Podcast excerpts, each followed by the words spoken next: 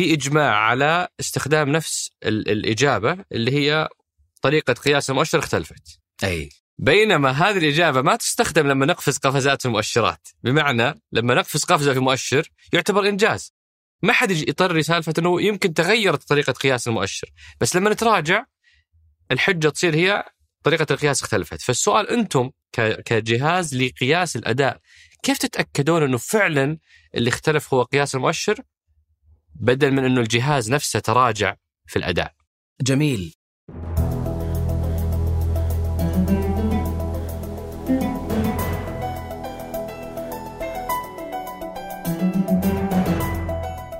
هذا سقراط من إذاعة ثمانية وأنا عمرو الجريسي أستضيف قادة التحول وأحاورهم حول رحلتهم في تحقيق أهداف رؤية السعودية 2030 ضيف حلقتنا اليوم هو المدير العام لمركز قياس أداء الأجهزة العامة راشد القعود في محورنا الأول تحدثنا عن هذا الجهاز وربطناه بحلقتنا الأولى آه، آه، من بودكاست سقراط اللي كانت مع مدير نفس هذا الجهاز لكن في عام 2019 وذكرنا بشكل سريع ب آه، إيش أدوار هذا الجهاز وإيش الفكرة من تأسيسه وبعدين دخلنا مباشرة على محورنا الأساسي في هذه الحلقة اللي هو وش أخبار رؤيتنا. هذا المركز يفترض إنه يقيس أداء الأجهزة العامة. فتحدثنا على بشكل عام إيش آه، أهم الأشياء المتحققة؟ آه، إيش المؤشرات التي لم تتحقق؟ ليش أغلب الجهات لما يخفقون في مؤشر يقولون والله تم تغيير قياس هذا المؤشر؟ آه، فكيف مركز أداء يفرق ما بين الجهاز اللي فعلا مقصر والجهاز اللي تغيرت طريقة قياس المؤشر حقه وبعد ذلك تكلمنا على أفضل الأجهزة من حيث آه، آه، أدوات القياس اللي يمارسونها داخل الجهاز نفسه. حاولت أعرف إيش أكثر البرامج تحقيقا لمستهدفاتها من برامج الرؤية آه، وبعد ذلك ختمنا بمجموعة من أسئلة ال- ال- الأصدقاء.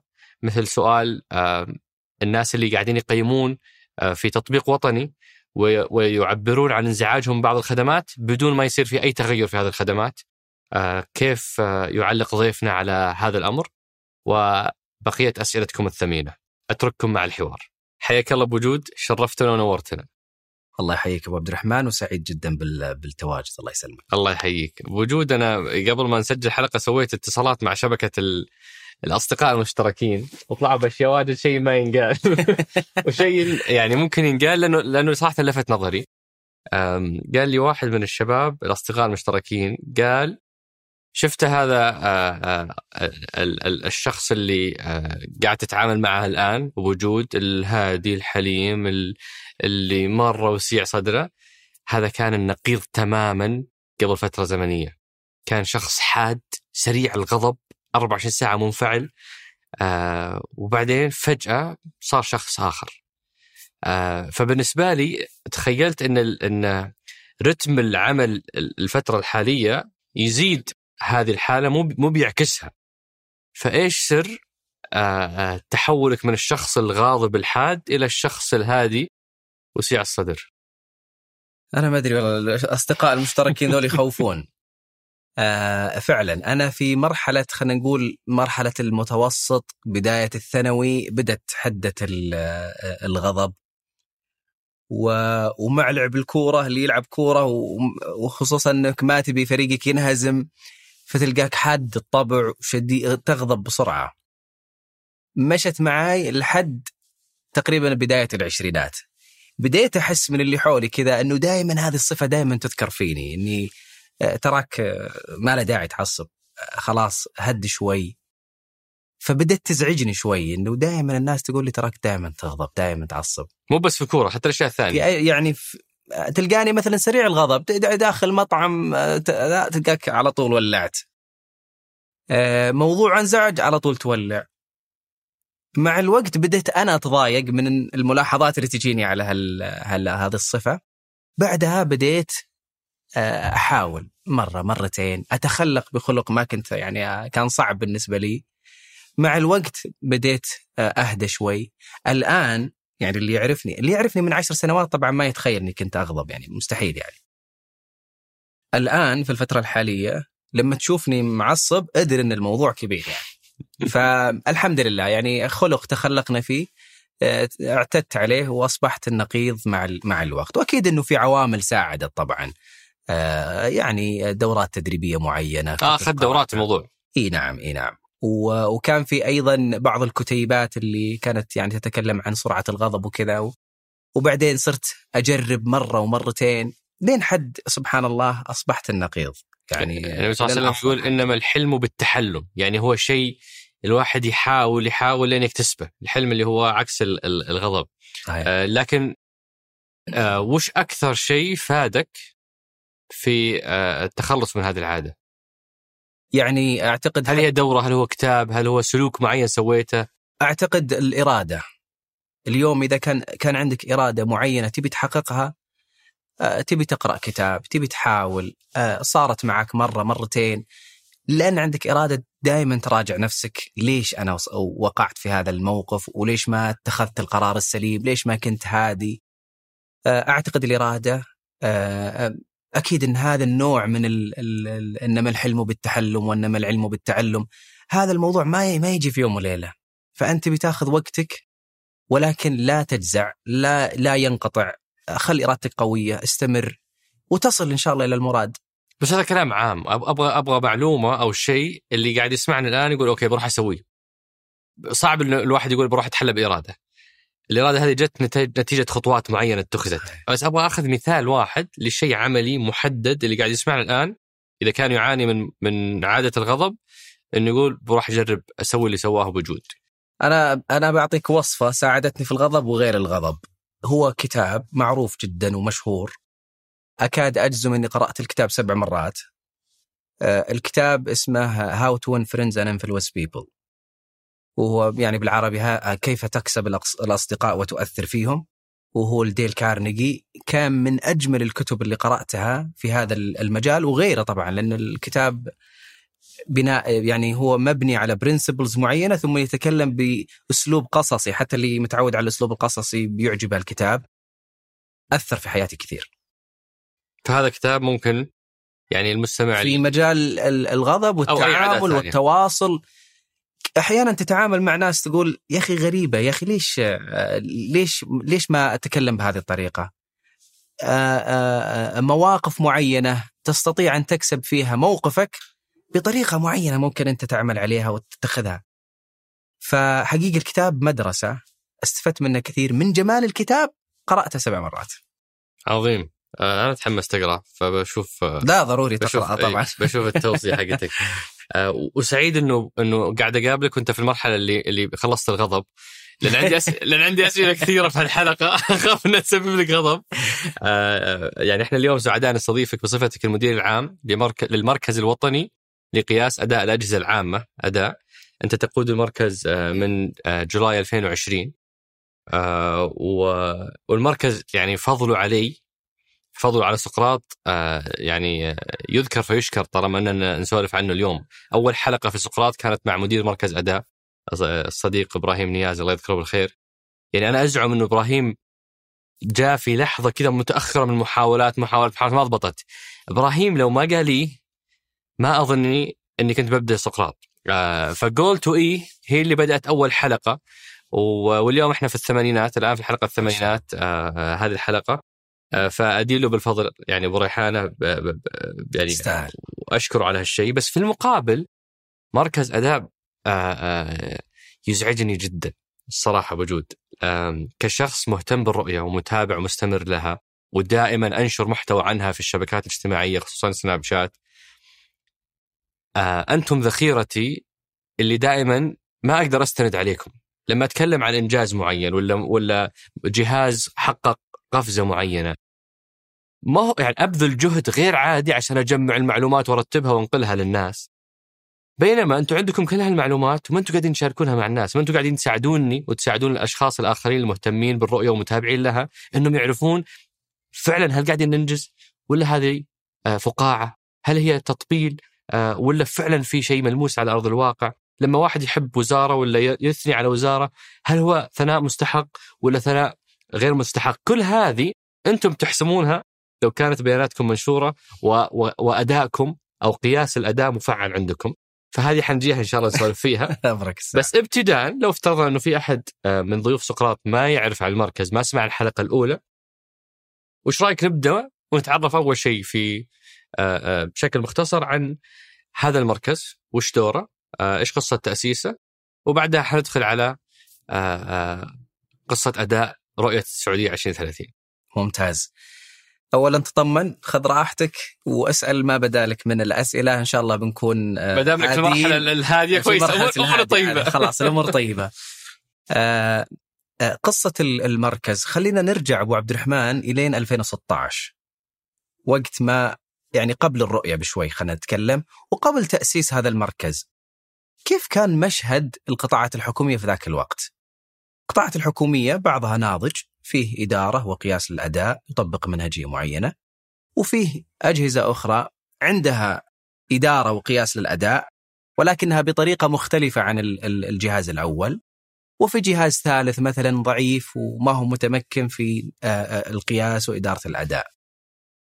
فاليوم عندنا كان تحدي كيف نوحد المنهجيات آليات العمل في قياس وإدارة الأداء. فلما جاء مركز أداء وفي مقولة دائما مشهورة يقول ما لا يمكن آه، آه، قياسه لا يمكن تطويره. لما جاء آه، مركز أداء كان أول دور لازم يسويه أداء في تلك الفترة هو توحيد المنهجيات وآليات العمل اللي تدور حول القياس وإدارة الأداء. فمركز أداء في مرحلة التأسيس اطلع على أبرز التجارب الدولية في كندا وأمريكا وبريطانيا وماليزيا وغيرها من الدول الأوروبية ورسم آه، خلينا نقول خط الأساس الأولي اللي هو وضع المنهجيات آه، آه، لإدارة وقياس الأداء.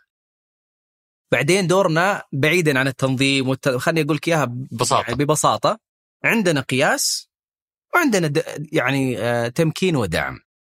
مرحلة القياس هو life cycle تبدأ في مرحلة التصميم لهذه المؤشرات كيف نضع بطاقات الأداء ثم تبدأ آه، مرحلة جمع البيانات والتأكد من صحتها ثم بعد كذا التحليل لما جمع من بيانات ثم الخروج بتوصيات وإصدار التقارير. هذه محور القياس.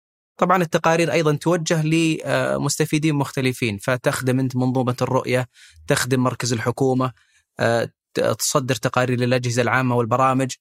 فبحسب التقرير وبحسب ما يوجه إليه. وعندك الذراع الثاني المهم اللي هو ذراع التمكين. عندك عدد من البرامج تقدمها الأجهزة العامة بشكل عام ورش عمل تدريب آه، عندك أيضا آه، ملتقيات يعني نقيمها بشكل دوري لتناقل الخبرات بين القطاعات الحكومية. فهذا محور التمكين. فإحنا ما بين القياس والتمكين. بس في نفس القرار اللي صدر لتأسيس المركز إذا تتذكر كان في قرار في نفس القرار إلغاء مركز سابق. صحيح. كان مهمته يقيس الأداء أداء الأجهزة الحكومية. كذا أظن اسمه كان. آه، أنا ماني متأكد بالضبط عن اسمه لكن هذاك المركز كان يتبع لمعهد الإدارة. وكانت ال- الفكرة بدأت من من من هذا المركز اللي في معهد الإدارة فأسس مفهوم ال- المركز هناك آه، أبرز يعني خلينا نقول التجارب. لذلك حتى لما أسس مركز أداء بنسختها الحالية ترى اطلع على التجارب اللي قام بها المركز السابق اللي في معهد الاداره وتم الاستفادة أعتقد من عدد من آه، ال- ال- الدكاترة اللي كانوا ال- المركز في ذاك الوقت. و... و...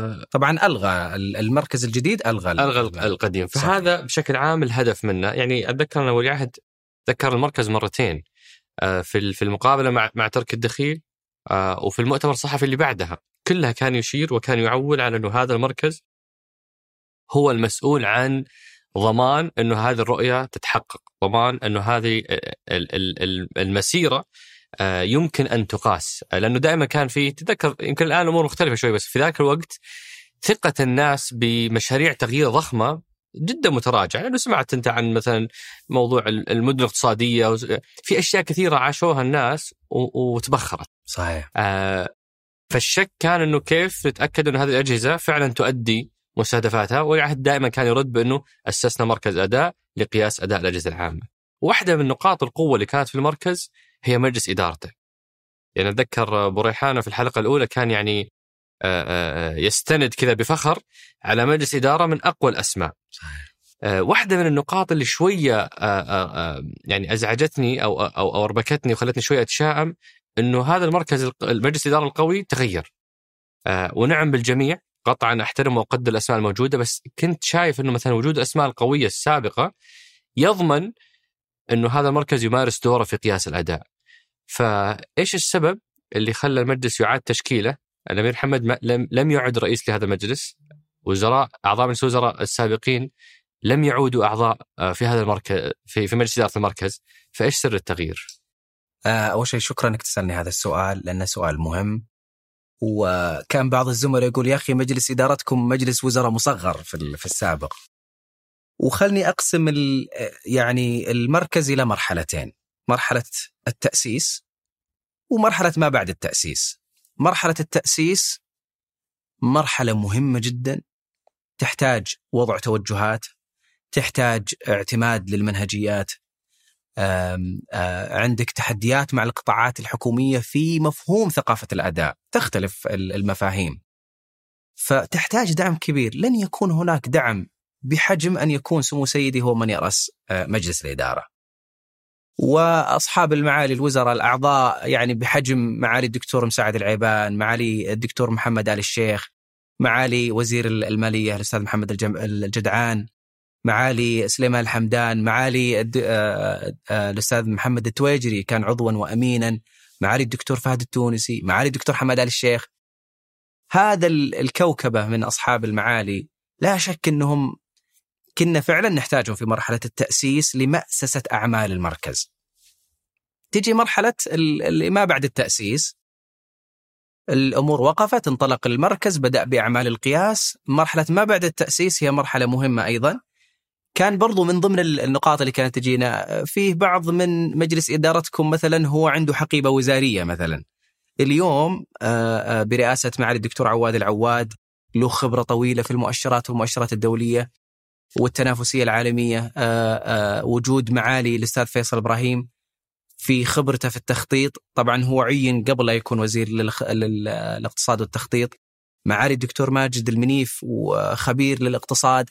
معالي الدكتور حسام زمان برئاسته لهيئة تقويم التعليم في حينها ووجود القياس والتقويم بعدين نروح القطاع الخاص بوجود الأستاذة رانيا كل هذه في في الهيكل الجديد لرئاسة مجلس الإدارة والأعضاء أعطى استقلالية. لمركز أداء بأنه يعمل بحيادية أكثر. بالإضافة إلى لو أرجع لموضوع هل قل الاهتمام أو لا ما زال المركز ترى يرتبط برئيس مجلس الوزراء.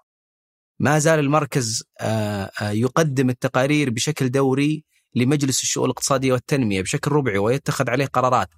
خلال عام 21 صدر تكليفات للمركز خارج عن العمل الروتيني اللي ما نقوم فيه بشكل ربعي تكليفات تكلف مركز أداء بالقيام بأعمال آه، جديدة وصدر تكاليف من تقارير المركز. فالاهتمام موجود من القيادة الكريمة وما زال المركز يقوم بأدواره بشكلها الكامل. فاعاده تشكيل المجلس ليست تراجع في التعويل أو الاستناد لهذا المكان. لا لا ما زال المركز يقوم بأعماله وما زال الاهتمام بتقارير المركز وصدورها بشكلها الدوري على أعلى مستوى من القيادة الكريمة. طبعا يعني غني عن القول التأكيد إنه أجل وأحترم كل الأعضاء الحاليين بس بطبيعة الحال كانت النظرة السابقة إنه أعضاء أصحاب يعني عضويات في مجلس الوزراء صحيح. عندهم قدرة على الوصول للجهاز العام أكثر من غيرهم فهذا اللي كان يخلي الواحد يقول هذا جهاز ممكن لأنه يعني أقوى الأعضاء موجودين في في في مجلس إدارته. هذه مقدمة بس عشان آه، نفهم المركز تأسيسه دوره الآن بندخل للزبدة زي ما يقولون. سؤال الحلقة الرئيسي اللي اللي محتاجينك تجاوبه هو وش أخبار رؤيتنا؟ يعني آه، على مدى 80 حلقة في سقراط كل ضيف يجي كنا نسأله وش قاعدين تسوون في مجالكم لتحقيق الرؤية؟ الحين الله جابك عشان نسأل بوجود وش أخبار رؤيتنا؟ بلغة الأرقام إيش اللي تحقق آه، آه، من رؤية السعودية 2030 جميل. آه، طبعا لا شك إن الأمور طيبة والحمد لله والأمور مبشرة بخير. وانت طلبتني إني أتكلم بالأرقام بس سمحت لي ودي يعني في البداية. لأنك مركز أداء. أه، لازم. كل شيء أرقام. لازم. لو. ارسلت لكم جهة إنه ترى ابشركم امورنا تمام والأمور طيبة رديتوا أوراقهم. إي صح لا, لا؟ أتفق معك تماما. ولذلك بس يمكن أرجع للقاء سمو سيدي الأخير اللي كان على فيما يخص ال- الرؤية في في اللقاء التلفزيوني اللي يعني كان بذكرى إطلاق الرؤية ال- ال- ال- الخامس. وتكلم سمو سيدي عن هذه الرؤيه وتكلم حتى عن بعض الأرقام وتكلم أيضا بأن روح الرؤيه أصلا في القطاع غير النفطي وت- يعني في التعدين في السياحة في التجارة والاستثمار. وعلينا أن نذلل كل الصعاب كل التحديات للنمو والازدهار. وهذا صراحة موضوع مهم جدا. ال- الرؤيه قطاعات ومؤشرات عدد المؤشرات اليوم اللي يقيسها مركز أداء لرؤية المملكة 279 مؤشر. بعض هذه مؤشرات دوريته آه، ربعية وبعضها سنوية بحسب آه، المقام. 279 مؤشر تقيسون فيها أداء الرؤية. فعلا. يا مركز أداء. يا مركز أداء. تمام. عدد المبادرات اللي يقيسها ال- ال- المركز في رؤية المملكة 963 مبادرة. وأيضا آه، تختلف المبادرات بعضها انطلق بعضها انتهى وبعضها يعني لم يبدأ بعد. ودي أجيب يعني بعض الإنجازات بأخذ قطاعات مختلفة وبذكر بعض المؤشرات وبعض المبادرات. إذا إحنا بنتكلم عن آه، فترة ال ال آه، يعني الجائحة ما أعتقد إنه أحد ممكن ينكر ما تم في قطاع الاتصالات وتقنية المعلومات. وبتكلم عن مؤشرين مهمة وشواهد من من الواقع، الدولة لما جاءت الجائحة ترى انتقلت من العمل المكاني والحضوري إلى عن بعد within days. متأكدين من هذا وشفناه. كلنا وكلنا عشناه. ما كان ليكون إلا بوجود بنية تقنية جاهزة ومتمكنة. مؤشر آم، تغطية خدمة الألياف الضوئية إلى المنازل كان في 2015 12% اليوم إحنا نتحدث عن 61% في عام 21 فجنب كبير على مستوى 61% من المنازل في السعودية مغطاة بالالياف الضوئية. بالضبط. كانت 12% كان 12% في آه، 2015 نسبة تغطية ال ال ال ال ال الشبكات اللاسلكية للنطاق العريض بسرعة 10% آه، 10 ميجا في الثانية للمناطق النائية كانت في 2016 0.6 يعني أقل من في المئة. اليوم إحنا نتكلم عن 72.8% 72.8% بعام 2020 ما زلنا ننتظر قيمة آه، 21 جنب كبير. مناطق نائية وت- من 0.6 إلى فوق ال ال 72% هذا جنب كبير وبلغة أرقام وغير المؤشرات الدولية يعني أتذكر الارتفاع المملكة في عدد من المؤشرات و- وتحدثنا عنها وأعلنا عنها في وقتها. لما نجي لقطاع الإسكان وأنا متأكد أنك التقيت بمعالي وزير الإسكان وكان في حديث أكثر من آه، يعني مقام عن مؤشرات الإسكان وكيف كان الإسكان أنه نسبة التملك في آه، آه، قبل خمس سنوات كان 47% اليوم إحنا نتكلم عن 60% مقارنة بالسابق. هذا ممكن ذكر هذا المؤشر سابقا بس بتكلم عن مبادرة يمكن ما ذكرت اللي هي مبادرة إنه أحد مبادرات رؤية المملكة كانت إنه الدولة تدفع آه، آه، آه، آه، نسبة ال- القيمة المضافة أو قيمة القيمة المفا- المضافة نيابة عن المستفيد. صاحب المسكن الأول حاول صاحب المسكن الأول. فهذه أحد المبادرات أيضا طبعا انتهت وكان لها صدى جدا جميل.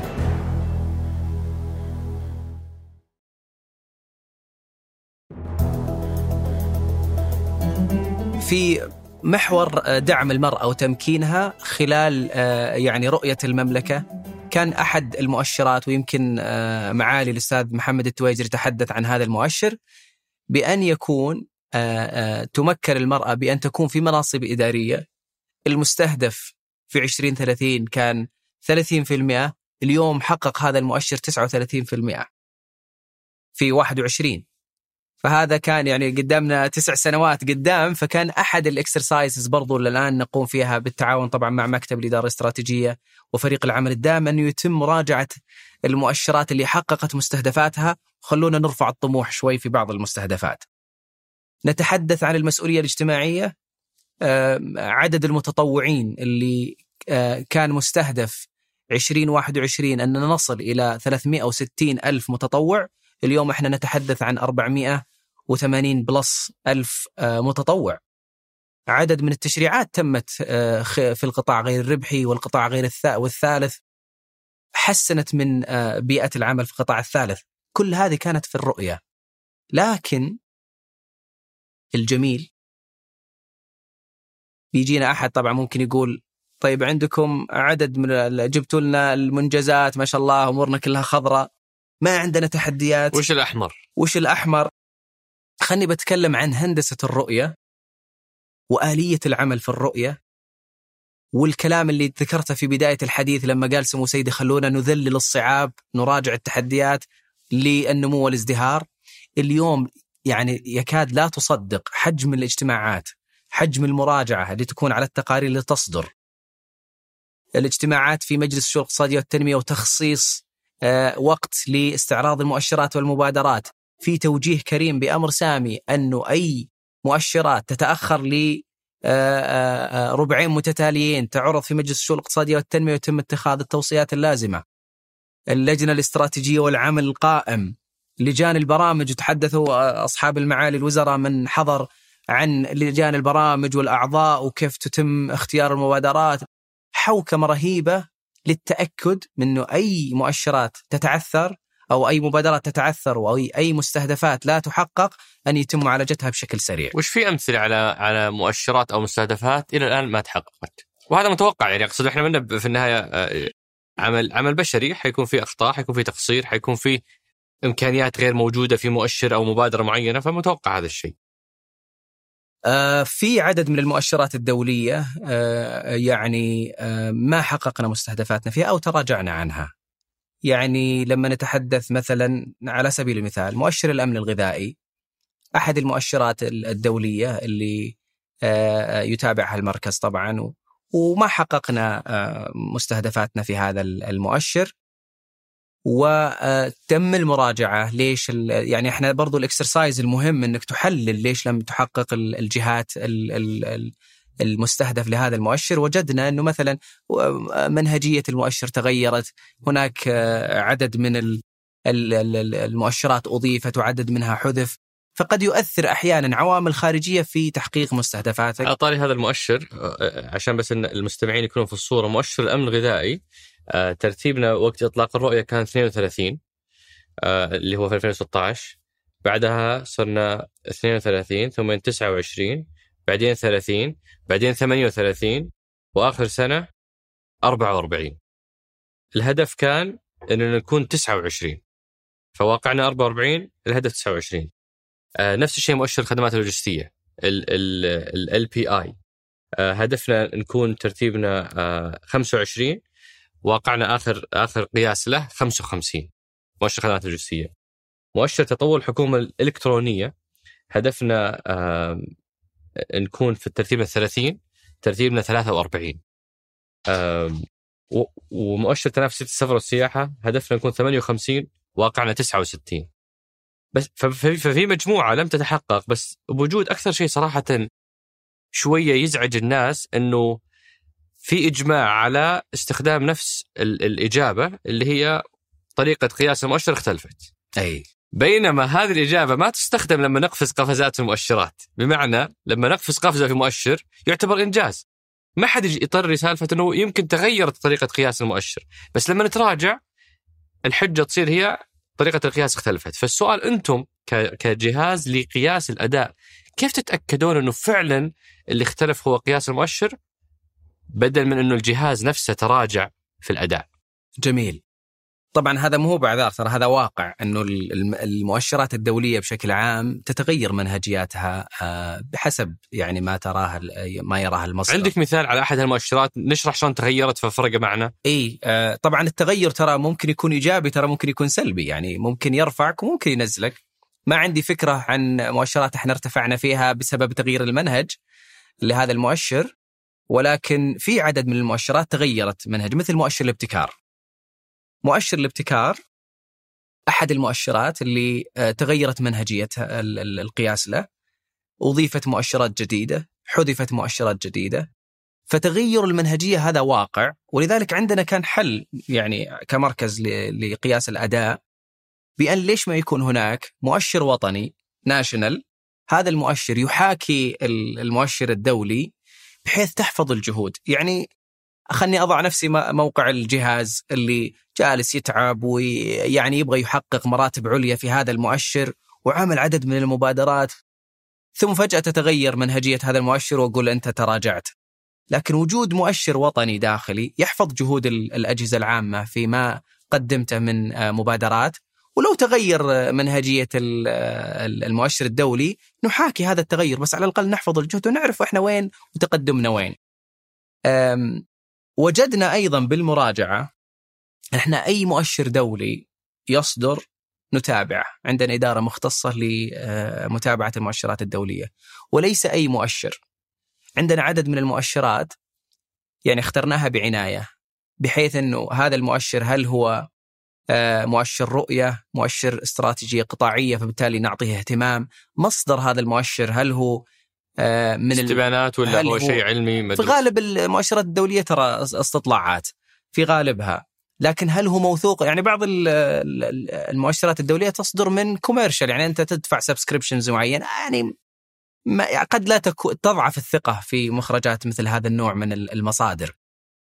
فالمصدر موثوق أحد مؤشرات الرؤية أو الاستراتيجيات القطاعية. نعطي اهتمام. عند صدور المؤشر نتم يتم تحليل ما تم إصداره من آه، قيم ومن ثم نطلع بتوصيات. مؤشر الابتكار على سبيل المثال أعود إليه.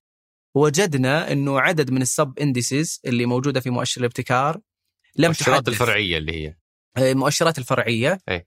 لم تحدث من آه، تقريبا عدد أربع أو خمس سنوات حتى آخر تحديث كان في 2018 بعض المؤشرات من تبدأ من 2012 إلى 2018 كذا لم تحدث. عددها ستة يعني فيما أتذكر. فاليوم التواصل الجيد اللي يكون في اونر على المؤشر الدولي هذا كله يساعد حقيقة إنه نحقق نتائج عليا. فيها آه أنت ذكرت تو إنه 271 مؤشر تقيسون فيها أداء الرؤيه. أي كم من هال 271 خضراء وكم حمراء؟ بما إنك ما أعطيتني إجابة محددة على مؤشر محدد خلينا ناخذ بالمجمل إيه كم من هال 271 لونهم أحمر عندك؟ بكل أمانة الإجابة ما هي بحاضرة عندي الآن آه لكن آه معظم ال 276 أنا أصحح بس المؤشر آه كان معظمه أخضر وفي عدد بسيط من المؤشرات اللي هي لم تحقق مستهدفاتها وممكن نزود البرنامج يعني لاحقا بال يعني بال بالأرقام الصحيحة. ممتاز نقدر نشرحنا في حساب تويتر بما أنه يعني ما ذكرناها الآن لكن خلينا ننزل شوية ناخذ تفاصيل أكثر ونقول الرؤية قسمت مستهدفاتها على برامج. برامج تحقيق الرؤية. أه لو سألناك من من بين 12 أو 13 برنامج هي هي تتغير باستمرار فما نعرف الرقم النهائي وش هو لكن إيش أفضل ثلاث برامج من حيث تحقيقها لمستهدفاتها؟ وإيش أقل ثلاث برامج من حيث تحقيق لمستهدفاتها؟ لأنه آه، آه، أبو سلمان آه، يعني احتفل معنا في الحلقة وقال إنه هو برنامجه كان برنامج التحليل الوطني اللي هو يرأسه كان الأعلى. فودنا نسمع منك مين أعلى ثلاثة ومين أقل ثلاثة. جميل هذا السؤال يا أبو عبد الرحمن. و... وكنت متوقع حقيقة أن يجيني مثل هذا النوع من الأسئلة. لما تبدأ بجميل هذا السؤال أعرفك ما حتجاوبه. عشان كذا بيك تعطيني وقتي كذا بس أفند الإجابة. طيب سم. لأن السؤال جدا مهم. بس هنا حناخذ إجابة؟ ولا حناخذ تصريفة؟ بعطيك إجابة. سم. ولأنه حتجيني بعدها أفضل ثلاث أجهزة. صح. يعني متوقع هذا صح. للسؤال. أنت مركز اداء وش أسألك؟ لازم أسألك عن وش أفضل؟ وش اسوء لا بعطيك أفضل في جزئيات معينة. سم. آه لكن فيما يخص البرامج وخلنا نتكلم عن الأجهزة بشكل عام. بتكلم ب بما تم من exercise أو خلينا نقول ورش عمل ومناقشة مع منظمات دولية أيضا فيما يخص ال ال ال ال ranking والترتيب وأحسن جهاز وأقل جهاز وهكذا. وخلنا نرجع للهدف الأسمى، الهدف من هالاكسرسايز هو تحفيز القطاعات أو البرامج للحصول على أداء متميز. فلما تشوف أقرانك في على سبيل المثال متحسنين وهم أفضل منك تلقاك حريص إنك تكون يا على الأقل مثلهم أو أحسن منهم. وهذا هدف سامي متفقين عليه. أبسأل سؤال مو بشرط إنك تجاوب عليه بس خلينا يعني هل من الممكن أن تقارن برنامج بدأ منذ وقت مبكر في الرؤية ببرنامج اليوم لسه اعتمدت الخطة التنفيذية له آه، قبل أشهر؟ طبيعيا أن يكون ال maturity وهذا لا ليس تقليلا للجهد أي برنامج. أنا أتكلم بلغة منطقية. برنامج آه، له آه، خمس ست سنوات يعمل. ال maturity أكيد ارتفعت مع الوقت. ببرنامج حديث. لسه الآن أعتمد الخطة التنفيذية ومستهدفات البرنامج وغيره وحجم المؤشرات المسندة لهذه البرامج تختلف. يعني هذا عنده عدد معين من المؤشرات وعنده عدد معين من المبادرات وكذلك البرنامج. تقل تنقص. ما ينفع ابدا اني أقول هذا مقارنة بهذا لأن الحجم مختلف والاليه العمل مختلفة وال والماتشوريتي مختلفة. نجي للأجهزة العامة هل ممكن مقارنة جهاز يقدم خدمات تنفيذية وجهاز تشريعي تنظيمي مثلا؟ أعطيك على سبيل المثال وزارة الشؤون البلدية والقروية والإسكان تقدم خدمات يومية للمواطن. تدري أنت يا أبو عبد الرحمن قومتك الصبح وطلعتك من البيت وجيتك للدوام أو عملك كم اخذت خدمة من وزارة الشؤون البلدية والقرويه يمكن أربع خمس خدمات وأنت ما تدري. سفله إنارة آه الله يكرمكم آه قمامة. ما تقارن بجهاز أنا ما آخذ الخدمات منه هو خدمي بس أنا ما آخذ الخدمات منه. فبالتالي مثل وزارة التجارة إذا ماني بتاجر أو وزارة الاستثمار ما راح أحتاج الوزارة ابدا ولا راح أخذ منها خدمات. وزارات يمكن تحتاجها في عمر معين مثل التعليم. وزارات تحتاجها لا قدر الله في حالة وعكة صحية مثل الصحة وغيره البرامج مختلفة ال ال ال ال ال ال الجهات الحكومية مختلفة. خلني أرجع للهدف الأساسي. أن نبغى نضع آلية للتحفيز. وهذا هدف إحنا متفقين عليه كأداء. ولذلك بدأنا ورش العمل من عام 21 كيف نضع آلية؟ لأنه تسمع عدد من الأجهزة الحكومية تسوي ranking وكذا. ليش هذا سوى ranking أنا ما قدرت أسوي ranking هل ممكن أسوي رانكينج ولا لا؟ راجعنا مع البنك الدولي راجعنا مع منظمة التعاون آه، الاقتصادية والتنمية ال OECD وأوجدنا آلية لوضع التقييم. وهذه الآلية طبقناها نهاية عام 21 pilot فبالتالي ما أقدر أعطيك النتائج الآن. لكن نعد سقراط وأنا أقول من منصة سقراط اليوم ولاول مرة أتحدث عن هذا في في ال public. بأنه سيكون هناك منصة اسمها سميناها منصة الأداء الوطني.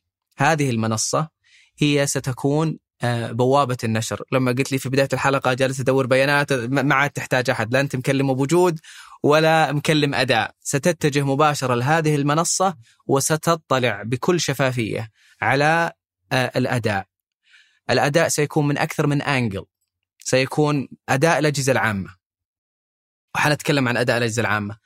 راي المستفيد عن الخدمات اللي قدمت من الحكومة. الأولويات الوطنية. المؤشرات الدولية. فتقدر تشوف الأداء من أكثر من انجل وتستطيع أرجع للأجهزة العامة أنك من خلال الجهاز العام تعرف الأداء من أكثر من ست محاور.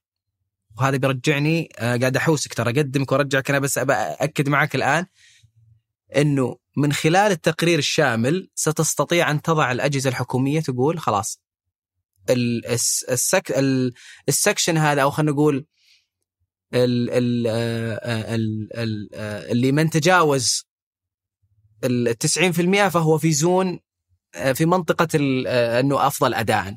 ما أقارنه بالجهاز الآخر لكني أقول اداء اعطني مثال أي وزارة؟ اداء وزارة آه الإسكان والبلدية. مثلا وزارة الشؤون البلدية والقروية والإسكان. اداء وزارة الإسكان والبلدية مثلا هو كذا بما أسند إليها من مهام ومؤشرات ومبادرات. هذا ادائها ما أقارنها بالجهاز الآخر بس بقول ترى هذا اداء أعطيها score في النهاية. أعطيها score. هذا هذا بوصل له أنا أكيد أنتم اليوم عندكم score. يعني ما شاء الله أكيد عادل اشتغل شغل غير عادي في في, خلق الإجابة هذه الرهيبة عشان عشان نطلع من الإجابة من, من السؤال هذا. بس أنا برجع له. أنا اليوم عندي ثلاث أطفال واحد في الثانوي واحد في المتوسط واحد في الابتدائي. هذا قاعد ياخذ 97% وهذا قاعد ياخذ 96% وهذا قاعد ياخذ 80% آه ما أقدر أقول اني إني صعب أقيس أدائهم لأن هذا في الثانوي وهذا في الابتدائي أو أقارن بينهم. كل واحد اختباره صمم بناء على قدراته. صحيح. فاليوم مثلا لما أفتح برنامج جودة الحياة استضافة بطولة عالمية حدث ما هو بصعوبة وتعقيد إنشاء الجسر البري اللي في برنامج ندلب ولا ولا مثلا إنشاء مفاعل نووي. الم- الموضوع أعقد ويتطلب تمويل أكبر ومدة زمنية أطول. بس أنتم صممتوا المؤشرات بطريقة إنه ندلب يقاس بناء على milestones معينة. فمثلا أول المبادرة هي إعداد دراسة. كذا أنا قرأت جزء, جزء من مبادراتكم إعداد دراسة. كلمة إعداد دراسة ما تلاقيها في برنامج جوده الحياة. لأنه طبيعة مبادراته سهلة وأسرع في التنفيذ بشكل عام بالمجمل يعني. فكل برنامج مصمم مبادراته بطبيعة هذا البرنامج. فهذا يخليني أرجع وأقول ما هو مقارنة بينهم بس مين البرامج اللي سكور أو ال أو ال الأداء حقها والنتيجة حقتها هي الأعلى في تحقيق مستهدفاتها. جميل. إذا متفقين إن اليوم مو ما نقارن إحنا. ما إحنا ما نقارن. حلو. للأسف ال- آه، يعني خلينا نتكلم بال- باللغة العامة إنه لما تطلع ال- النتائج يبدأ الواحد كذا يقارن. يعني يقول لا هذا أفضل هذا الأول هذا الثاني. آه، لذلك منهجيتنا اليوم اللي راجعناها مع ال- المنظمات الدولية الآن طبقناها. فالنتائج ستصدر لا هي اصدرت النتائج وانت لا ما ما ما صدق لأنها كان بايلت على عدد معين من الأجهزة ما كان على كل الأجهزة الحكومية بكل أمانة. والله لو كان في بس داخليا أنتم ترفعون تقرير ربعي لمجلس الشؤون الاقتصادية والتنمية. تختلف وفي. أداء. أداء صحيح. كل برنامج. هذا البرنامج ترى جايب هذه النسبة. هذا البرنامج جايب هذه النسبة. ما بدون ما نقارن بينهم وبين بعض على قولتك أنت في فرق بين برنامج مثلا التحول الوطني انطلق في 2015 و 2016 وبرنامج تحول القطاع الصحي اللي ما بدأ في 2020 قطعا الواحد ما حيقارن بينهم. بس اجين هذا لا يعني أن نذكر المحسن ونشيد به ونشيد بتجربته حتى يكون مثال يحتذى للي بيجي بعده. فهل نقدر اليوم نعرف إيش أك... أخ... أخ... عشان أخفف عليك ما نبغى نتكلم عن اللي ما, اللي ما حققوا مستهدفاتهم. بس خلينا نقول أعلى ثلاثة حققوا مستهدفاتهم. هل نقدر نقول؟ نسمي برامج؟ اليوم بالمنهجية طبعا أنا ما أتكلم عن البرامج بتكلم عن الأجهزة العامة. آه اليوم ما أقدر أقول هذه القيمة وأنا ما أخذت ال- الأجهزة كلها في نفس ال- المنهجية يعني بيطلع لك جهاز يقول لك آه، ما ما ما دخلتني في هذه المنهجية على أي أساس تقول هذا أحسن مني لكن في جزئيات أقدر أقول لك اليوم من أفضل الأجهزة الحكومية ممارسة لإدارة وقياس الأداء لأنه قسناهم كلهم بنفس المنهجية على الأقل اللي دخلوا معنا في cycle القياس. هذا أستطيع أجيب لك الإجابة. ال- المنهجية الأخرى طبقناها بس إنها كانت مرحلة pilot. أوعدك أنا انها بتكون من أوائل الأشياء اللي ستنشر متى متى بتنشر؟ متى بيكون هذا الموقع متاح للعامة؟ ال- الآن إحنا في مراحل الأخيرة للتصميم آه، جالسين we آه، خلينا نقول نجرب ال usability ما أدري كيف نقولها بال تجربة المستخدم تجربة المستخدم مدى سهولة ال- المنصة أعتقد في إذا إحنا ماشيين على على المسار آه، في الربع الثالث سننشر بيانات بحسب الحوكمة اللي ست- ستتبع أو تعتمد آه، ال- ال- ال- ال- الأجهزة وأدائها ومن الأنجلز اللي تو تكلمنا هل في. نسبة عامة لكل الرؤية كأداء؟ آه نقدر نقول والله اليوم رؤية 2030 محققه 50% ولا 60% ولا 70% هل في رقم عام نقيس فيه الأداء العام؟ ما عشان تبسطها بس لل- للمتابع العامي اللي جيد. اللي يبي يعرف كم كم خلصنا من المشوار لا ما في مؤشر عام لل- للرؤية آه، بحيث إنك تقول هذا المؤشر خلاص أنا قاعد أقيس الرؤية. ليش؟ لأنه عدد الرؤية اليوم ترى ما هي بس المبادرات اللي موجودة اليوم والمؤشرات اللي مسندة بها يعني في في رؤية المملكة واللي يقيسها أداء. الرؤية آه، أعمال الجهة ال business as usual المبادرات ال- المشاريع ال- الكبرى كلها تصب في النهاية في تحقيق هذه الرؤية. فما تقدر تطلع المؤشرات اليوم أو تقول هذا مؤشر عام لما تم تحقيقه في الرؤية في مؤشر واحد ولكن ممكن يتوزع على الأهداف اللي وضعت للرؤية.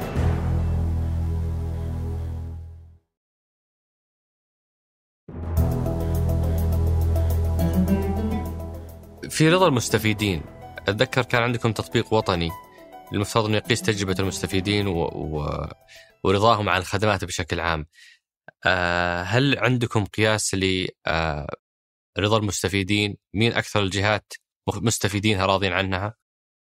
جيد. آه وطني هو برنامج يقيس الانطباع عن الخدمات اللي تقدمها الحكومة ولذلك ما أقدر أستخدم ال ranking عن طريق وطني الحالة لازم تاخذ ال tools الثانية اللي معاه فعندك استبيانات ميدانية عندك استبيانات هاتفية متسوق خفي focus group وعلى أساسها تطلع بالتقاييم.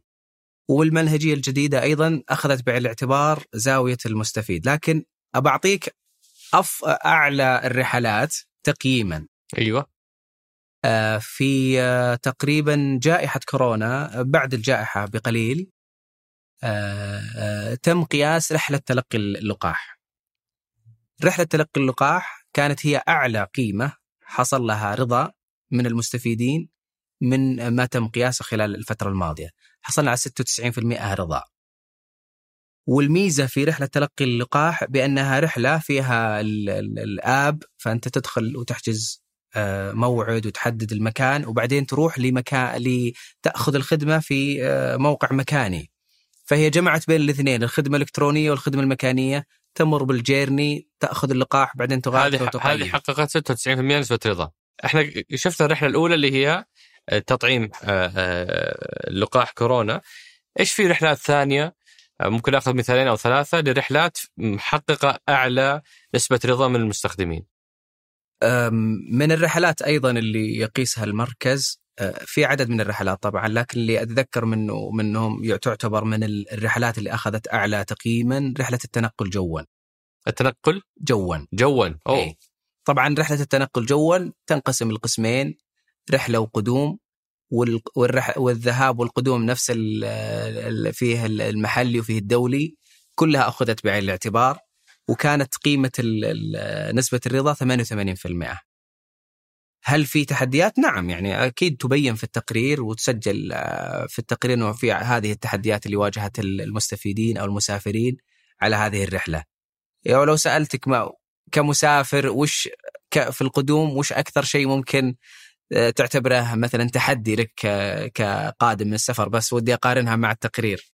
يعني آه، صراحة التحديثات اللي صارت في مطار الرياض ريحت كثير بس يعني أتذكر سابقا كانت موضوع الجوازات هذه انحلت صراحة كانت صارت سلسة جدا. آه، آه، الشنط استلام الشنط هو اللي لا يزال مشكلة. بالضبط. هو استلام الحقائب. أوكي. فكثير آه، من المسافرين كان يتذمر وقت القدوم إنه استلام الحقائب تأخذ وقت. فكان هذا بين موجود في التقرير. أحد الرحلات أيضا هو توثيق الزواج. فتبدأ في مرحلة الفحص وتوثيق الزواج مع وزارة العدل وكذا وهذا أيضا آه، من الرحلات اللي أخذت نسبة 90% أوه. طبعا بشكل عام المزاج العام مرتفع للمتزوجين فيقيمون عالي. مبسوطين دائما. يقيسون يعني الله يبعد عنا وعنكم.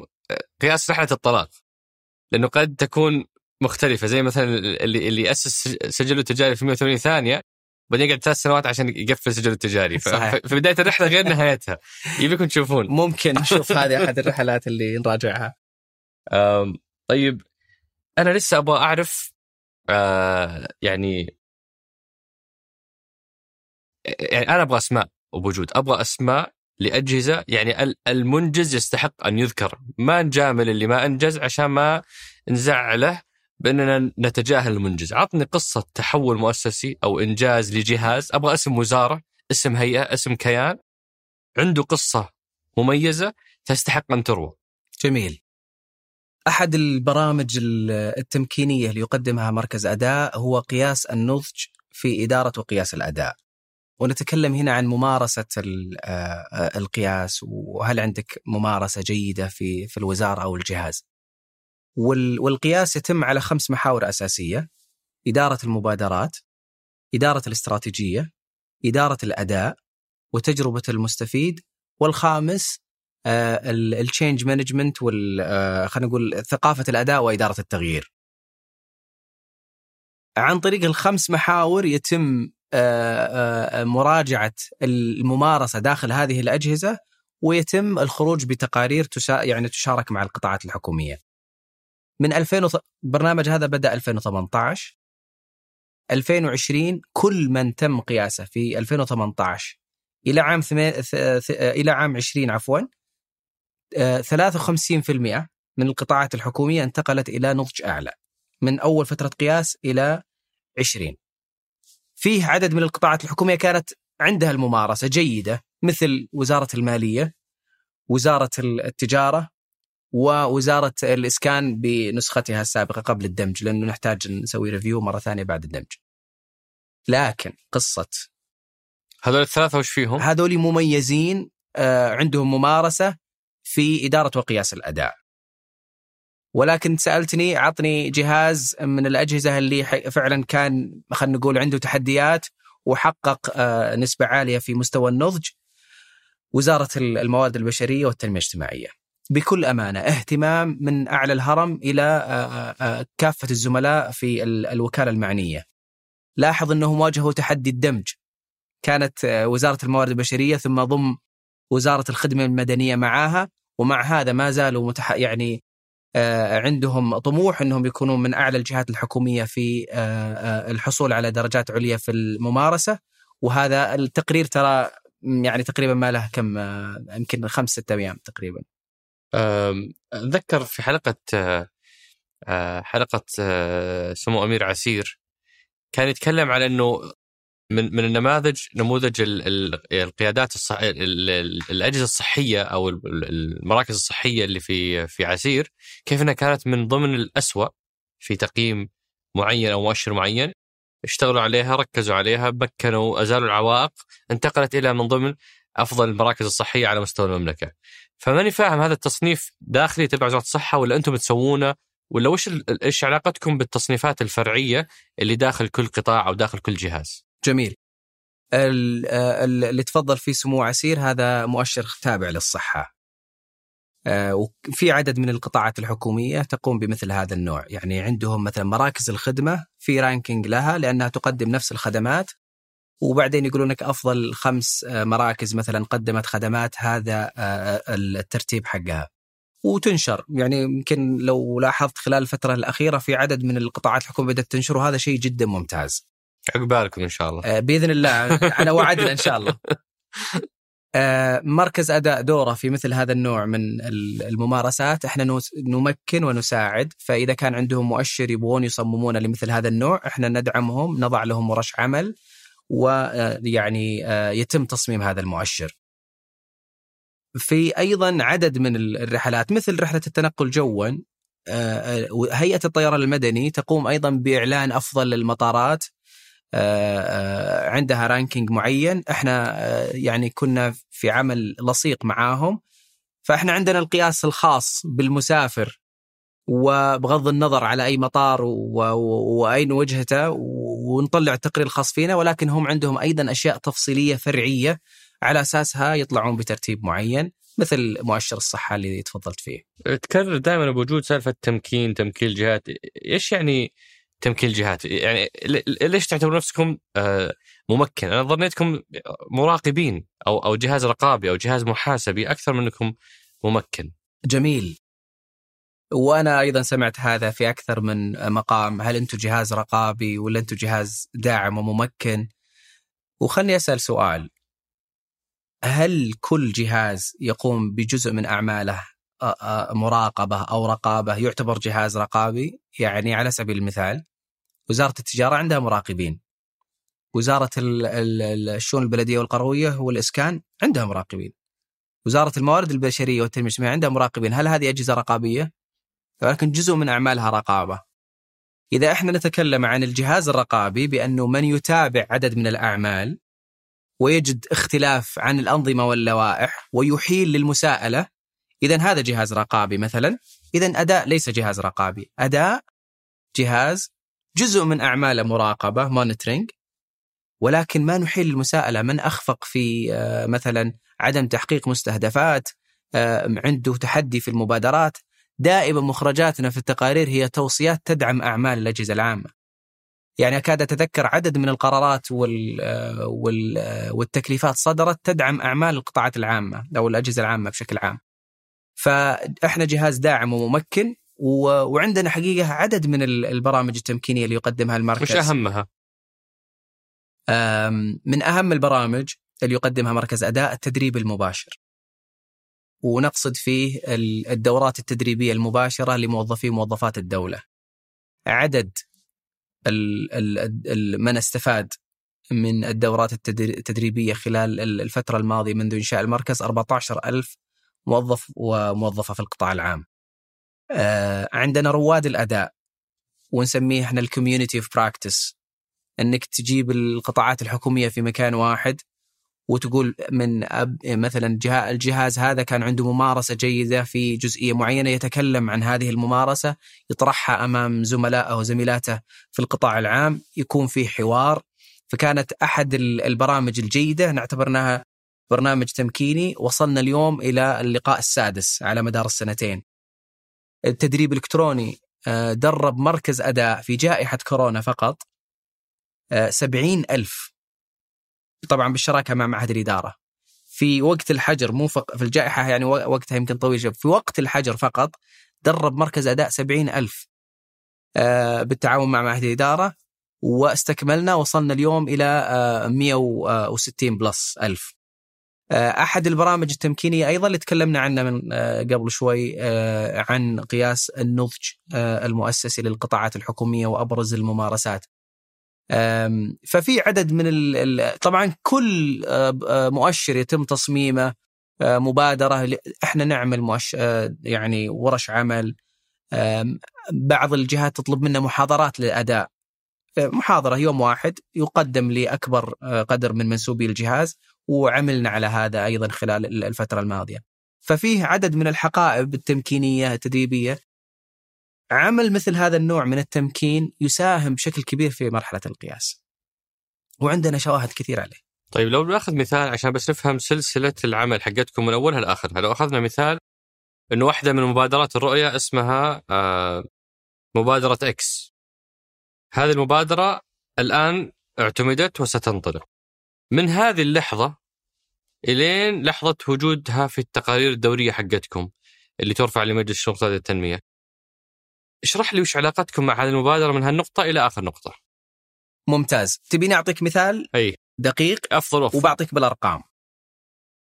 في 2020 صدر تكليف بأن يتم قياس جودة بيانات موظفي الدولة.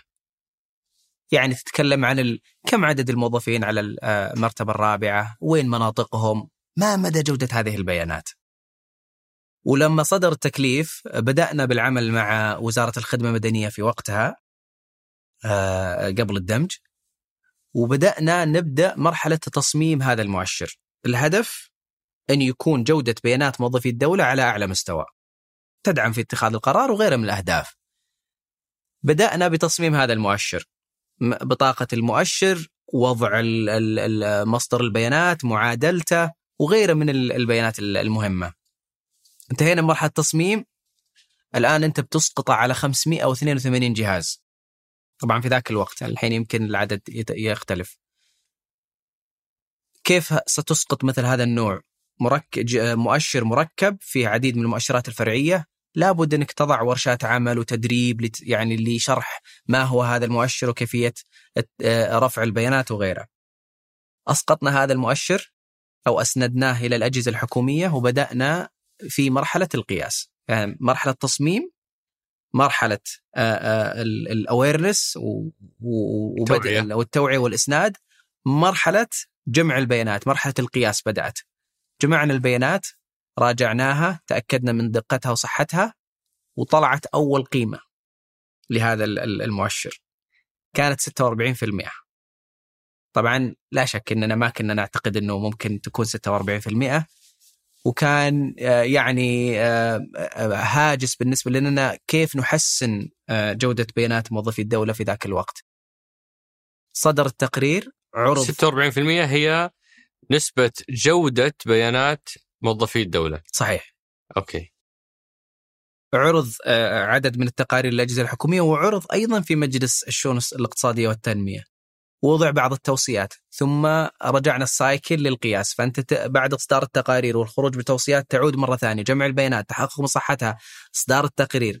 اليوم إحنا جودة بيانات موظفي الدولة وصل إلى 85% خلال آه، سنة ونصف تقريبا من فترة أول من ال baseline من خط الأساس وصلنا إلى ال 85 طموحنا نصل إلى فوق ال 90 طبعا.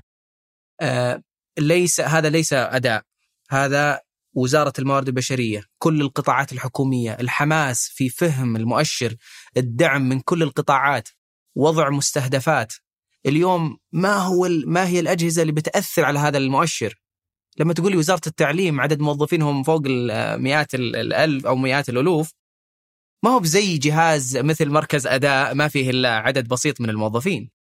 فالتركيز وين حيكون؟ وعلى هذا الأساس وصلنا إلى 85% طموحنا نصل إلى أعلى من هذا وهذا من نوع من أنواع المؤشرات اللي اليوم أنت 85 بكرة 88 ممكن تصل 90 ممكن ترجع لأنه آه، الصب أو خلينا نقول المؤشرات الفرعية ترى هي مؤشرات تشغيلية فقد ممكن ترتفع يوم فحريصين انه ويبوش انه ما ما يتراجع هذا المؤشر. وما دام نتكلم عن جودة البيانات أتذكر لما سالته بريحانه في الحلقة الأولى إنه إيش أكبر تحدي يواجهك؟ كان يقول جودة البيانات بشكل عام لأنه ما أقدر أقيس أداء بدون ما يكون عندي بيانات. هل لا يزال هذا التحدي موجود؟ آه الله يذكره بالخير أبو ريحانة. وفعلا هذا أحد التحديات اللي تواجه ليس فقط أداء بكل أمانة. أنا أعتقد جودة البيانات وتوافرها تحدي عام. آه وفعلا كان هو أحد تحديات آه المركز آه في ذاك الوقت. في نهاية 2019 صممنا مؤشر. سميناه جودة البيانات وتوافر واكتمالها. وهو مؤشر مركب يقيس ثلاث أشياء رئيسية. الامتثال ما مدى الأجهزة الحكومية قاعدة تمتثل بمنهجية أداء وبطاقة أداء؟ مدى أنك جالس تعطيني آه، توفر لي البيانات؟ وبالتالي أنا بقول لك أنت امتثلت بس ما قاعد تشاركني بياناتك. ومدى جودة البيانات؟ لأنه إحنا في مرحلة جالسين نجمع البيانات ونتأكد من صحتها. فهذه الثلاثة بتعطيني مدى جودة البيانات واكتمالها.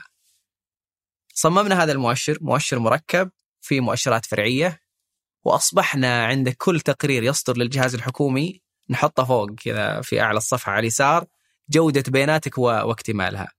كان أول خط أساس 76% آه كخط أساس لهذا المؤشر، اليوم وصلنا 95% تحسن كثير هذا المؤشر. آه فيه دعم من كل القطاعات الحكومية إننا لا ننزل عن آه, آه، يعني آه يعني نسب متدنية. أيضا هو من المؤشرات اللي ترتفع وتنزل. آه لا يعني إنه الخمسة في المئة الباقية إنه الخمسة في المئة نقول ترى خمسة في المئة المؤشرات معناتها مضروبة الجودة. لا, لا ليس كذا لأنه في عدد من المؤشرات لم يبدأ قياسه. في عدد من المؤشرات آه، لأنه لم يبدأ قياسه ما زال يكتمل بطاقات الامتثال. فيعني ما هو بشرط إنه الباقي الخمسة هي بيانات غير دقيقة. في في انطباع عند آه، البعض آه، بما أنه الآن إحنا في مرحلة مرة مركزين على ال KPIs والمؤشرات والأرقام هذا ال pressure خلق بعض السلوكيات المنحرفة عند بعض الجهات بعض الأفراد بأنه بس عشان يحقق ال target يبدأ يتلاعب بالأرقام. آه فيعني على سبيل المثال عشان برضو ما ما أسيء لجهة معينة أو أو أسقط عليها مثلا أنا أنا في البيت عندي طلبت من من من أولادي إنهم يقرون عدد معين من الكتب. آه عشان ياخذون مكافأة معينة. فهم قاعدين يقرون الكتاب يستغرق منهم أسبوع. بعدين اكتشفت إنهم يخلصون الكتاب بشكل سريع جدا. آه وش السالفة؟ طلعوا يقرون كتب صغيرة بكتيبات. اسم إنه قرأ كتاب فهو حقق المؤشر. آه بس مو بهذا الكتاب اتفقنا عليه. يعني أربع خمس صفحات ويسميه كتاب. فبنفس هذا المنطلق بعض الجهات حتى بعض الموظفين اللي يشتغلون في هذه الجهات هم يقولون إحنا هم يقولون لي إحنا سوينا هذا الشيء. بانه طلب مننا معلومات معينة قدمناها بطريقة تخدم تحقيقنا لهذا المؤشر. آه، فكيف تتأكدون من دقة البيانات اللي تقدم لكم كيف تضمنون عدم التلاعب في المؤشرات؟ جميل جميل السؤال يا أبو عبد الرحمن. مرحلة تصميم المؤشرات مرحلة مهمة جدا. ولذلك إحنا دائما نضع جهد ووقت في بناء البطاقة للمؤشرات. لما تأتي لمؤشر معين وتوضح ما هو هذا المؤشر. آه وصف لهذا المؤشر. كيف سيحقق هذا المؤشر؟ معادلة المؤشر، مصدر بيانات المؤشر، وغيرها من المعلومات المهمة اللي لا تقبل أنك تبدأ مرحلة القياس حتى تكتمل مرحلة بناء المؤشر وتصميمه بالكامل تجد من الصعوبة للأجهزة العامة انه يجي بعدين يعطيني معلومة أو بيانات ويقول أقبلها ما لم تكن موضحة بشكل دقيق في مص... في بطاقة الأداء اللي هي بطاقة المؤشر الأساسي. إحنا بشكل ربعي فيما يخص المبادرات نراجع 3250 دوكيمنت بشكل ربعي. حتى نتأكد مو صفحه document document يعني لما تقول مثلا إنه جهاز معين حقق في milestone في مبادرة معينة حقق هذا ال milestone أو المرحلة. هذه المرحلة لها متفق عليها في بطاقة المبادرة بأنها تسلم كذا كذا بالتفاصيل اللي موجودة في البطاقة. إحنا بشكل ربعي نراجع 3250 مبادرة ونراجع 352 مؤشر. هذه دوري هذا غير المؤشرات الأخرى اللي دوريتها سنوية لكن إحنا نتكلم عن المؤشرات الربعية. 352 352 حتى نتأكد إنه ما جمع من بيانات يتوافق مع ما كان في مرحلة التصميم سواء للمبادرة أو للمؤشر. ولذلك أتوقع ان محتاجين نراجع بطاقة الاداء حقت عيالك الله يحفظهم. نعيد تصميمها. ونعيد تصميمها. آه، في نفس هذا السياق موضوع آه، آه، البيانات اللي يصير في تضارب يعني مثلا مؤشر زي مؤشر نسبة ممارسة المجتمع للرياضة هذا المؤشر أتذكر أنه في في 2018 خط الأساس هو 13% في 2020 نبغى نوصل 20% الجهاز الحكومي اللي هو كان وقتها هيئة الرياضة قفز قفزة وقال حققنا 23% بعدها بكم شهر طلعت هيئة الإحصاء أنه الرقم هو 19% فهذا التضارب بين أرقام جهات حكومية على مستهدف يخص الرؤية وين موقع اداء في هذا في هذا النوع من الاختلافات؟ جيد. اجين مرحلة بناء بطاقة المؤشر جدا مهمة. إحنا كجهاز يعني يقرأ البيانات ويجمع البيانات بشكل مستمر ضروري جدا بأنه نأخذ من مصادر موثوقة جدا هيئة البيانات آه، أو هيئة عفوا الإحصاء من الجهات اللي مصدر موثوق بالنسبة لنا فأي قيمة تصدرها هيئة الإحصاء مباشرة تؤخذ وتعتبر قيمة مؤكدة وصحيحة. قد يكون الاختلاف في المثال اللي تفضلت فيه بأنه طريقة الحسبة اللي موجودة عند وزارة الرياضة أو هيئة الرياضة في ذاك الوقت مع هيئة الأحصاء مختلفة. أعتقد يا إنهم جلسوا مع بعض أو إنهم محتاجين إنهم يتواءمون مع بعض للتأكد من المعادلة، لكن إحنا لا نقبل أي قيمة إلا بالتأكد بأن هذه القيمة تمثل ما كتب في بطاقة المؤشر. طيب حان وقت قياس هذا المؤشر، يعني هذا المؤشر يقول في 2020 نبي نوصل 20%. جاء 2020 وخلص، وجاء 21 وخلص، والآن دخلنا 22 ولم يعلن كم وصلنا في هذا الرقم. هل أداء هنا تتدخل وتقول جماعة الخير كم الرقم؟ لا يعني إحنا عندنا مستهدف وله مدة زمنية ليش ما قستوه؟ ولا ولا تستنونهم لين هم يعطوكم بيانات؟ وشلون تتصرفون؟ جميل إحنا بشكل ربعي آه يعني ذكرنا أنه أداء يستعرض الأداء في في مجلس الشؤون الاقتصادية والتنمية بشكل ربعي. كل المؤشرات يعني أول شيء نحن نبدأ بالأداء اللي قيمها موجودة وتم التأكد من صحتها ونستعرض الأداء.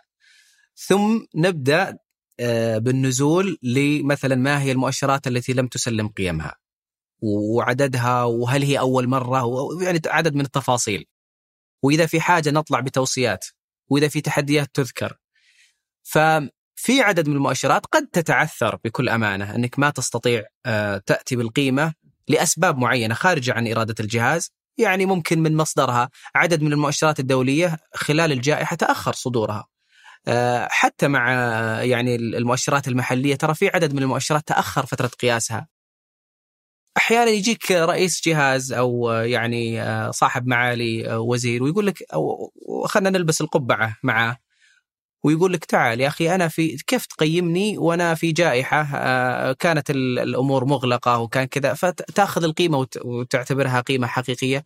كان لجائحه كورونا وضعها الخاص مثلا. ففي عدد من الأمور يعني أنا ما أقدر أعطي مثال واحد وأقول ترى كل المؤشرات تخضع لهذا الأمر ولكن قد تكون هناك مؤثرات خارجية تمنع ظهور المؤشرات.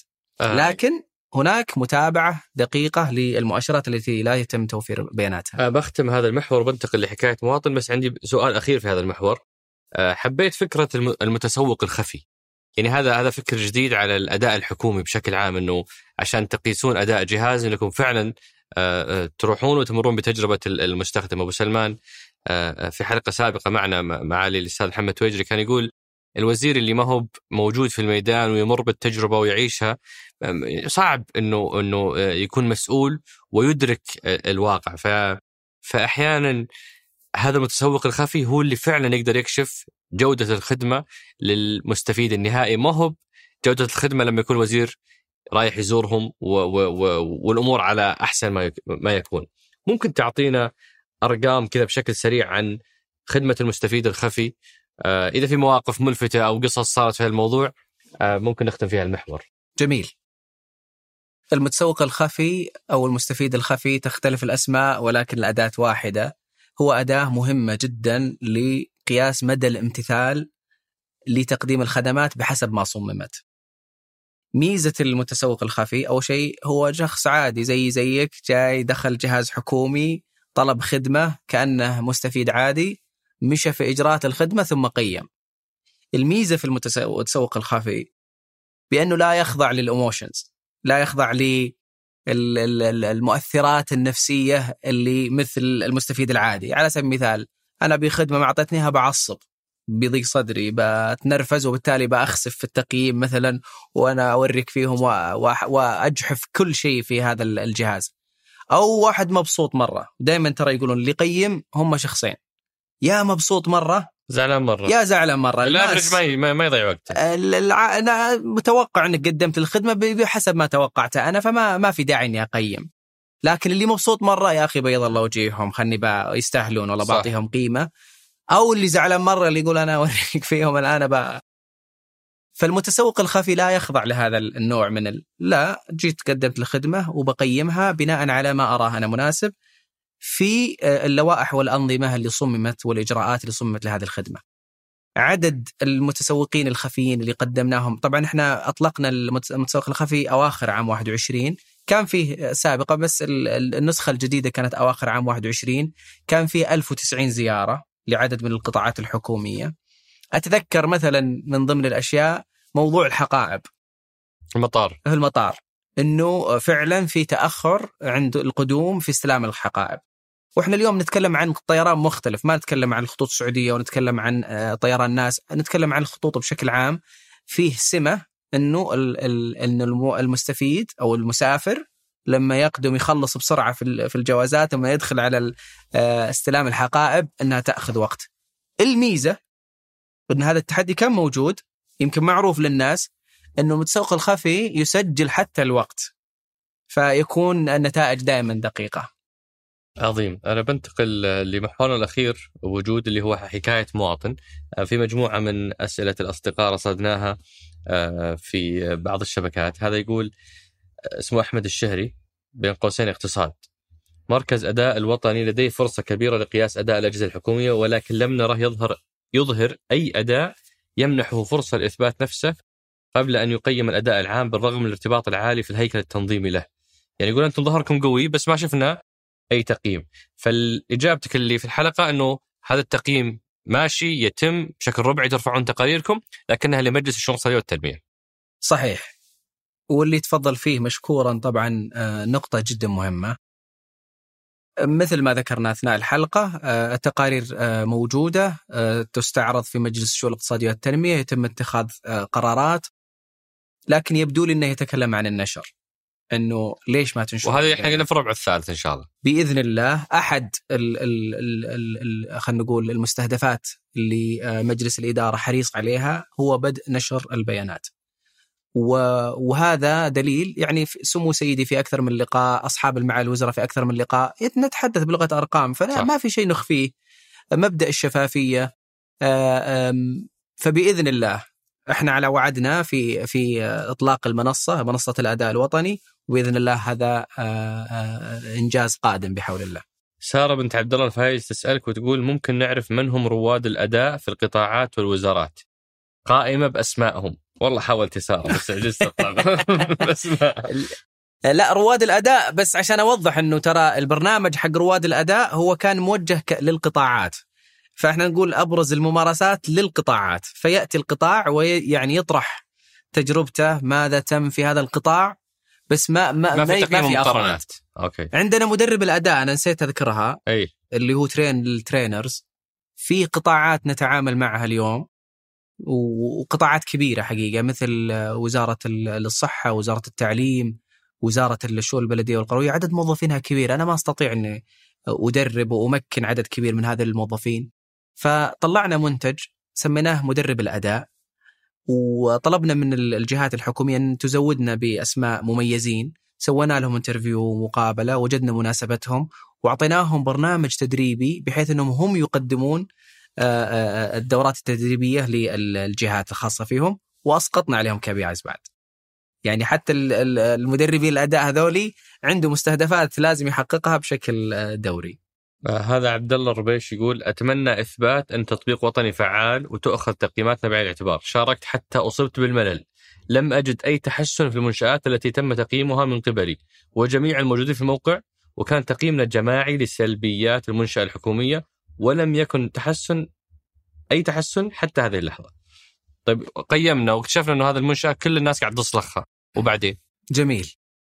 وطني هو أحد الأدوات ويعني أحيانا الواحد لما يكون آه، يعني مستفيد معين وما أخذ الخدمة بالشكل المطلوب ينزعج و ويعتقد إن تقييمه شكوى إنه أنا قدمت تقييم إنه لازم شكوتي تتقفل اللي مع الجهاز الحكومي. تقييمك هو يعني قراءة من مجموعة من مجموعة قراءات على أساسها يصدر تقرير. مدى رضا الناس عن هذه الخدمة تختلف. يمكن أنت زعلان تتوقع الناس كلهم زعلانين. يمكن عشرة اللي أنت جيت أنت وياهم زعلانين يمكن خمسين كانوا مبسوطين. لكن اللي أؤكده إن كل التقارير الخاصة بتجربة المستفيد تتجه مباشرة إلى الوزراء بشكل مباشر واصحاب ورؤساء الأجهزة يتم متابعتها بشكل دوري. عندنا نسخة جديدة من وطني إن شاء الله سنطلقها حديثا وستكون أيضا تجربة المستفيد أحد البيانات التي ستنشر إن شاء الله في, في الموقع الإلكتروني. آه خليني بختم آه بهذا السؤال، كم مرة قدمت التقرير الربعي على ولي العهد؟ كم ربع قدمته حتى الآن على مجلس شرطه التنميه؟ هذه بلا حسبة عاد كم سنة؟ عشان اسهلها. من ما أنا شخصيا ولا مركز أداء؟ لا أنت أنا شخصيا ترى أنت تفضلت إنه في جولاي 2020 جولاي 2020 هذا التعيين لكني كنت مكلف من آه، نهاية أكتوبر 2019 حلو. فمن سنتين أكتوبر يعني ثمان أرباع. ثمان أرباع تقريبا صحيح. ثمان أرباع. فإحنا قدمنا تقرير أداء ثمان ثمان مرات في وجودي أنا في مجلس الشؤون الاقتصادية والتنمية. إيش أكثر شيء كان يركز عليه ولي العهد لما تقدمون التقرير الربعي لأداء الأجهزة العامة؟ آه، طبعا دائما الاهتمام كبير في المؤشرات والمبادرات ومتابعة التحديات اللي تواجه القطاعات الحكومية ومنظومة الرؤية هي محل اهتمام بشكل عام. عند نهاية كل تقرير هناك توصيات وهذه التوصيات تؤخذ بعين الاعتبار. ودائما ما يجي آه، دعم مباشر لهذه التوصيات أكاد أجزم بأنه ما في توصية رفعها مركز أداء على الأقل في فترة آه، رئاستي للمركز إلا صدر فيها تكليف أو أو توجيه كريم سواء قرار مجلس وزراء أو أمر سامي أو تكليف مباشر من للقطاعات الحكومية. فهذا يدل على دعم كبير من من القيادة الكريمة. أه وكيف كيف آه، تمر أه فترة نقاش التقرير؟ أه يعني أصحاب المعالي يناقشونه وبعدين يأخذون فيه قرار ولا, ولا كيف تصير عملية المناقشة هذه؟ طبعا الطريقة بأن يتم استعراض التقرير يكون هناك عرض بحسب المدة المتاحة في في كل اجتماع يتم الاستعراض. طبعا يتم مشاركة أيضا العرض والتقرير قبل ال ال الاجتماع. يعني في الغالب أن أصحاب المعالي الوزراء يعني عندهم ملاحظات أو مداخلات على التقرير. إذا كان فيه استفسارات معينة يتم الإجابة عليها. وإذا كان فيه تحديات تواجه الأجهزة العامة بحسب ما ذكر في التقرير ممكن عدد من أصحاب المعالي يثني على النقطة ويؤكد على التوصية. ثم تأتي التوصية ويتم ال ال ال يعني الإجراء فيما بعد التوصية أنها تأخذ إجراءاتها القانونية. في موقف معين تذكره لدعم آه، كان مهم بالنسبة لكم في أحد هالاجتماعات من قبل ولي العهد؟ أنا أتذكر أنه أحد أصحاب المعالي آه، كان يقول كيف أنت اليوم تطلب مني مهام أو تعطيني مبادرة ولا تمكنني. يعني أنت أعطيتني مبادرة أنا مسؤول عنها كجهاز بس ما أعطيتني تمويل مالي. وحاطني مثلا بال في الزون الأحمر وأنا متأخر وكذا. يعني مكنني وحاسبني. فصدر تكليف آه، بأنه آه، يعني من اللجنة الاستراتيجية طبعا بالتعاون مع مكتب الإدارة الاستراتيجية بأنه لا يتم البدء في قياس مبادرة ما لم تمكن، ما لم تعطى آه، مبادرة، وهذا كان يعني أحد المخرجات اللي تمت في تحليل الأداء وصدر على أساسها تكليف. أنا مستمتع بهذا النقاش لكني الآن أصبحت متشوق أكثر للربع الثالث. حتابع وحنتظر وإذا طلعت النتائج نبي نطلب حلقة ثانية. عشان ناقشك فيها على التوب 3 على حسب. في في, في أداء العامه باذن الله تعالى الله يحييك أبو عبد الرحمن سعيد جدا بهذا اللقاء. وأنا أقول ترى الربع الثالث هو للمنصة. يعني املنا إن شاء الله أنه ستنشر عدد من المؤشرات قبل الربع الثالث. الله يقويكم. شكرا أبو جود. شرفتنا ونورتنا. الله يحفظك. شكرا الله يحييك. شكرا لكم. شكرا أصدقاء سقراط. والشكر موصول أيضا لفريق العمل وأخص منهم من الإعداد والإنتاج فهد القصير من التصوير محمد نادي وصديق جبريل من هندسة الصوت محمد الحسن ومن التحرير مرام الضبيبان وبإشراف عام ريهام الزعيبي. شكرا للراعي الرسمي مصرف الراجحي. هذا سقراط أحد منتجات شركة ثمانية للنشر والتوزيع.